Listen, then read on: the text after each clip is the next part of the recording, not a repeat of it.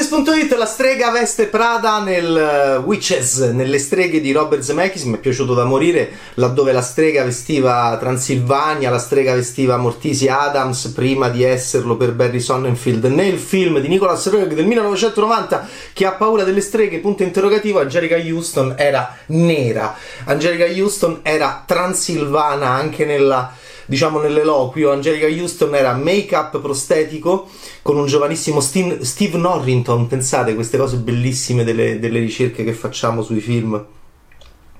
Steve Norrington, prima di Blade, prima di questa carriera così difficile anche, no? Dentro l'industria del cinema fantastico. Steve Norrington, artista del fantastico, allievo di Rick Baker, allievo di grandi truccatori, fece il trucco prostetico della strega bitorzoluta, ok? Della strega tangibile, della strega schifosa, della strega Muppet, della versione di Nicolas Roeg del 1990 delle streghe di Roald Dahl. Qui è tutto un altro gioco, qui è tutto più camp, qui è tutto più Frankenfarter di The Rocky Horror Picture Show. Qui, guardate, Anne Hathaway mi ha fatto impazzire perché è Prada, perché veste Prada, perché è una strega, perché è una strega molto diversa rispetto ad Anjelica Huston. Intanto Anjelica Huston appunto era proprio la conte strega Dracula, proprio anche come entrava nell'albergo, come era, aveva già il look di Morticia Adams prima appunto di interpretarla in modo meraviglioso nel film di Barry Sonnenfeld, e quindi che sarebbe arrivato poco dopo Nicolas Roeg, e quindi era una sorta di provino. Qui Anne Hathaway è coloratissima, è bellissima, è elegantissima, è Prada, è stupenda, e ha questa cicatrice alla Joker che poi diventa Venom nel momento in cui allarga il suo sorriso, ed è tutta Tim Curry. Cioè, sarebbe bellissimo, ma voi siete bravissimi, lo farete, a diciamo mettere Rocky Horror Picture Show e mettere Anne Hathaway vicino a Frank, no? E quindi la strega suprema di Anne Hathaway è Frank, il broncio di Frank, l'apparizione di Frank. Peraltro mi sono cominciato a impippare pensando, ma Roald Dahl effettivamente fu influenzato dal grande testo di Richard O'Brien, prima pièce teatrale dei primi anni 70, poi film del Rocky Horror Picture Show, flop megagalattico salvato dalle seconde visioni, come insegna saranno famosi, di Alan Parker, così lo baciamo. Le visioni cantate, siamo tornati alle visioni cantate prima che questo Covid orribile ci togliesse il cinema, e noi siamo tornati alla visione partecipata con che? Con Bohemian Rhapsody. Detto ciò, chi se lo sarebbe mai aspettato? Detto ciò, anche lì c'è un po' di Tim Curry, è un po' Frank anche quel Freddy. Detto ciò, torniamo ad Anne Hathaway, che è la strega suprema in questo bellissimo, per me, adattamento di Robert Zemeckis, che è più nero, che è più black, che è più afroamericano e che è più camp, perché appunto laddove Nicolas Roeg giocava anche con, che meraviglia, no? Vedere dei testi divisi da 30 anni di semiologia dell'audiovisivo, di innovazione tecnologica, che hanno visto peraltro Robert Zemeckis e la Jim Henson diciamo agli apici, no? Del prostetico loro, il trucco, Steve Norrington giovanissimo che va a fare la strega, ok? Norrington proprio quello fece, che bello, mi sono rivisto il film di Nicolas Roeg ovviamente per capire, che non ci riesco mai, insomma, per sentire, forse è meglio, per sentire, no? Semiologicamente la differenza dei testi e farmi attaccare da questi testi così diversi, dove c'è ovviamente tutta la storia del cinema, del cambiamento dell'effettistica speciale, e dall'effetto speciale, come dicono quelli bravi, il mio amico Lorenzo Moneta, dall'effetto speciale che è il prostetico all'effetto visivo che è Zemeckis, che è la computer animation, che ha visto ovviamente Zemeckis ai massimi livelli fin da sempre, no? Dalla visione del cinema che aveva questo, da ragazzino, questo genio del cinema. Due geni del cinema, Nicolas Roeg e Robert Zemeckis.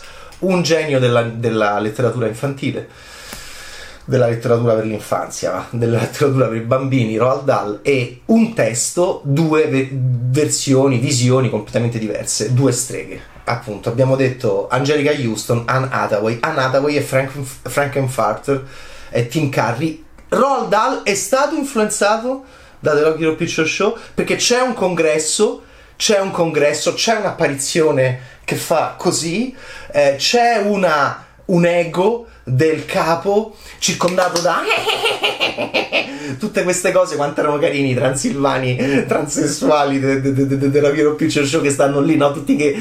E Frank ovviamente che stava lì arrabbiatissimo, diva, ma voi mi amate, non mi amate, non mi riconoscete, applaudite, non applaudite, tutto Tim Curry ha creato con quel personaggio che purtroppo lo ha ingabbiato perché è la perfezione, e quindi lo ha incastrato, lo ha veramente imprigionato il povero Tim Curry. Ok, noi sappiamo da dove viene Frank, viene dalla copertina Transformer di Lou Reed, dove Lou Reed con David Bowie affrontava insieme a Bowie un nuovo tipo di sessualità, e guardate che belli che sono questi percorsi nella storia, ok, della cultura e dell'arte del Novecento.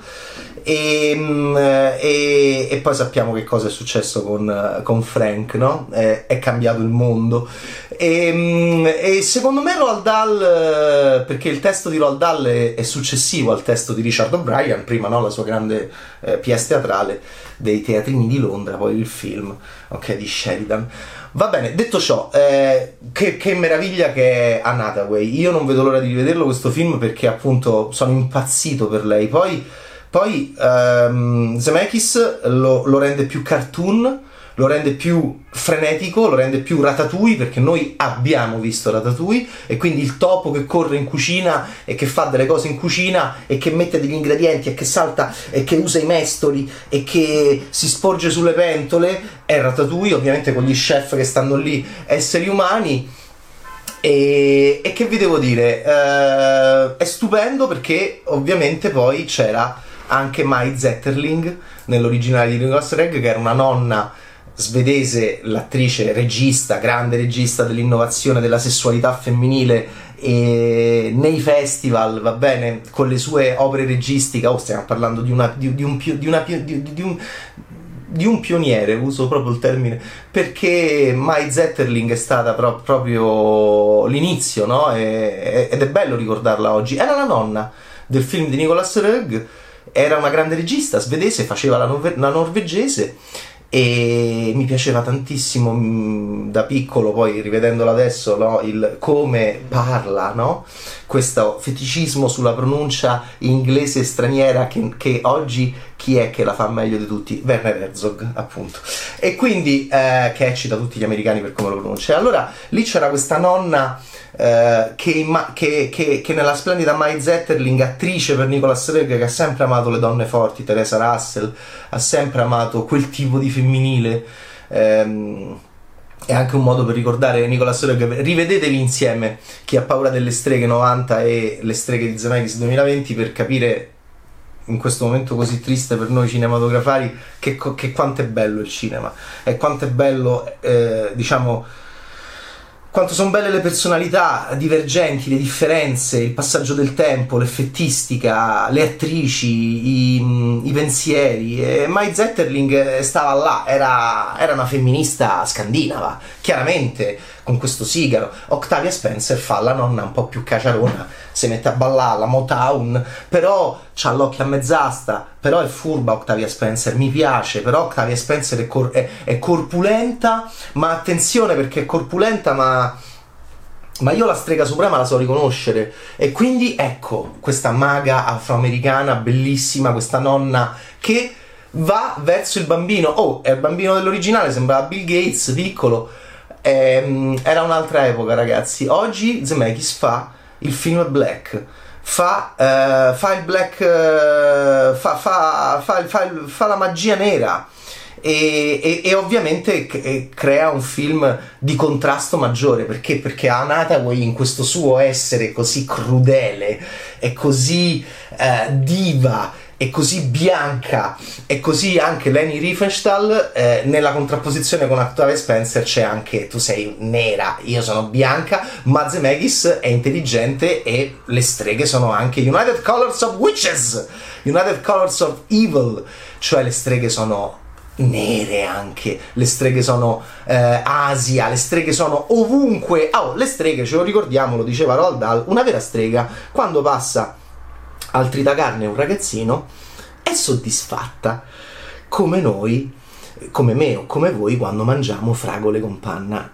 Le streghe ammazzavano un bambino alla settimana e 52 bambini l'anno. Questo è l'inizio dello splendido libro di Roald Dahl, che Zemeckis rispetta di più in una cosa importantissima che creò sempre, come al solito, un dissidio tra Roald Dahl e i suoi adattamenti cinematografici, perché non gli piacevano, era alto arcigno, non gli piacevano mai. E tanto che adesso si stanno a scatenare, fanno Roald Dahl adesso molto di più perché non c'è più Roald, non c'è più, e quindi se scatenano Spielberg e altri. E nel caso del finale di Zemeckis è più fedele all'originale, e parliamone. L'avrei voluto più lungo. E quindi il film comincia come il mio amatissimo Animal House di John Landis, la scena delle diapositive. Il film comincia con le diapositive. Noi siamo in una classe, noi stiamo facendo una lotta politica, noi stiamo in guerra contro le streghe. E allora le pagine con le righe, non occupate dalla mia orribile scrittura, ma le regole, ma le diapositive, ma la classe, e chi è che sta mandando queste diapositive? E sentiamo una voce che riconosciamo se amiamo tanto il cinema, anche Black e i comici Black, e poi entriamo in questa storia stupenda dove il bambino è come Shazam, c'è l'incidente con la macchina e il bambino è nero e va con la nonna nera. So Black, stiamo in Alabama, la nonna sono morti mamma e papà, la nonna cerca di farlo felice, a un certo punto c'è una scena stupenda che solo Zemeckis poteva fare.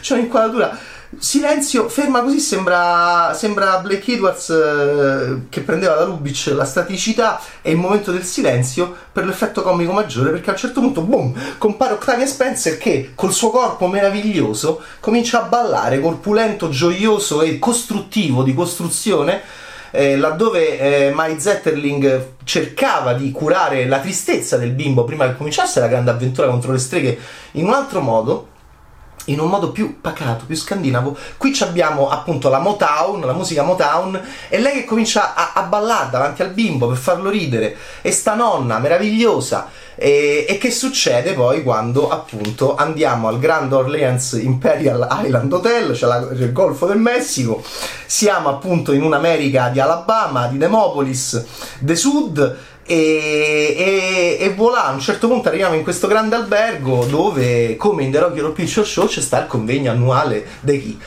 Dell'Istituto contro le violenze sui bambini, no, forse proprio il contrario, appunto quelle di prima, la strega suprema. È un momento de streghe, siamo arrivati a 12:50, quanto mi è piaciuto, non vedo l'ora di rivederlo, esce in piattaforma, è proprio la scala topistica. Da quando sono diventato un topolino, diventare topi, la scala topistica, gallinizzata, la cicatrice Joker che diventa Venom. D'altronde Anne Hathaway è un misto stupendo di Julia Roberts e Liza Minnelli. Voi prendete Liza Minnelli e prendete Julia Roberts, fate così, esce fuori questa meraviglia di Anne Hathaway, che io la amavo già dai tempi dei film di Garry Marshall, perché io amo molto il cinema di Garry Marshall, e Garry Marshall ha lanciato Julia Roberts con Pretty Woman, e secondo me non c'è più nemmeno lui, è un regista che io amo alla follia. E vabbè, insomma, quando tu sei un genio riconosci il segno, quando tu hai riconosciuto una creatura speciale come Julia Roberts è ovvio che, anche se sei vecchio come il cucco e fai le favole Disney nei regni che non ci stanno, becchi una come Anne Hathaway ragazzina e la riconosci. A me piaceva tanto Anne Hathaway in quei film dove ballava e era principessa e c'era Julie Andrews, che mi ricollega a Blake Edwards, altro mio regista del cuore, quindi vabbè, e possiamo chiuderla qua. Robert Zemeckis invece è il sorriso era quello di Denzel Washington alla fine di Flight, uno dei più grandi film degli ultimi 20 anni, sul fatto che noi dobbiamo accettare la nostra colpa, se no non possiamo più ridere come sorride Denzel Washington nell'ultimo fotogramma di quel capolavoro. È un regista speciale perché lui inserisce dei discorsi politici all'interno di un qualcosa, è un mago, è proprio un mago, all'interno di un qualcosa che non dovrebbe essere, ma lui lo fa da sempre, lo fa dai tempi di Ritorno al futuro, e allora eccolo qua, è tornato, sta sempre con noi, e c'ha 70 anni, è vecchio come il cucco pure lui, però come Garry Marshall quando era vecchio come il cucco che riconosceva Hathaway, lui riconosce che cosa? Riconosce la grande visione e il grande racconto del fantastico per l'infanzia, per i bambini, che sono delle creature eccezionali, che in questo momento è bello, molto bello, no? Presentare un'avventura di un bambino con una nonna, in questo momento in cui appunto poi abbiamo un problema con i nostri nonni, no? Stanno morendo col Covid, sono più fragili, e anche i bambini sono fragili in questo momento, anche se sembrano quelli più forti rispetto al Covid, perché sono fragili per quello che i bambini, sapete, assimilano, e poi noi cosa ci restituiranno di questo momento che stanno vivendo adesso tra 10-15 anni. Quindi il film di Zemeckis secondo me è molto importante, sarebbe stato più bello al cinema, ma in questo momento è importante comunque vederlo. E poi c'è il problema dei nostri amici afroamericani che sono arrabbiati, e hanno ragione a essere arrabbiati, che sono ancora sparati e non hanno ragione a essere sparati, e che sono attaccati dentro la società nordamericana, e questo è un film che ci dice no, adesso c'è nonna è nera, nonna è bella, nonna balla, e nonna è una guerriera contro chi? Contro questa divertentissima e esilarante, come lo è Frank, quasi gli voglio, vabbè, io a Frank gli voglio bene, perché poi Frank c'ha un dramma interiore, politico, di sua missione sulla terra, che non ci sta a capire più niente. Frank è fondamentalmente una specie di insomma, è andato in decadenza come il David Bowie dell'uomo che cade sulla terra, di chi? Di Nicolas Roeg. Vedete che tutto si incrocia, no? Insomma, veniva da un'altra parte, è stato corrotto da sé, dall'ego, è un alieno, ma si è lasciato un po' andare, diciamo, alla pansessualità, è macello. E quindi esattamente come c'è il divertimento nel divertimento di Anne Hathaway, che è geniale nell'essere questa strega, allo stesso tempo quel piede è orribile da vedere, è molto inquadrato, c'ha un artiglio devastante, sembra Tarantino che inquadra, è un momento Zemeckis che diventa Tarantino, è una fusione come Liza Minnelli con Julia Roberts, qua c'è la fusione Robert Zemeckis-Tarantino nel momento in cui si inquadra costantemente, feticisticamente, questo piede della strega che è nascosto dalla scarpa e nasconde però questo artiglio mono, questo mono artiglio che è veramente raccapricciante ed eccitante da vedere. Questo è perfettamente smaltato, perché questa strega veste Prada. Allora, in Anne Hathaway c'è il grandissimo divertimento, ma Zemeckis sa benissimo che comunque c'è la crudeltà del divertimento, come Frank, che in Rocky Horror Picture Show a un certo punto, girandosi in camera, dice a noi, perfino sorridere mi provoca dolore, perfino sorridere provoca dolore, ed è uno dei momenti più toccanti, no, di Frank. Anne Hathaway è Frank in questo film, è tornato Frankenfarter, è la strega suprema, è un delirio di divertimento, di pose, di scimmiottamento, di smorfie, di bronci, di noia, di frustrazione. È da studiare e ristudiare insieme a Frankenfarter. Voglio il double picture horror show, voglio Rocky Horror Picture Show e Witches continuamente proiettati uno vicino all'altro, con io che sto lì davanti a loro due. Grandissima versione del libro di Dahl, molto diversa da Nicolas Roeg, ma perché il 2020 è molto diverso dal 1990. Ciao Bad Taste!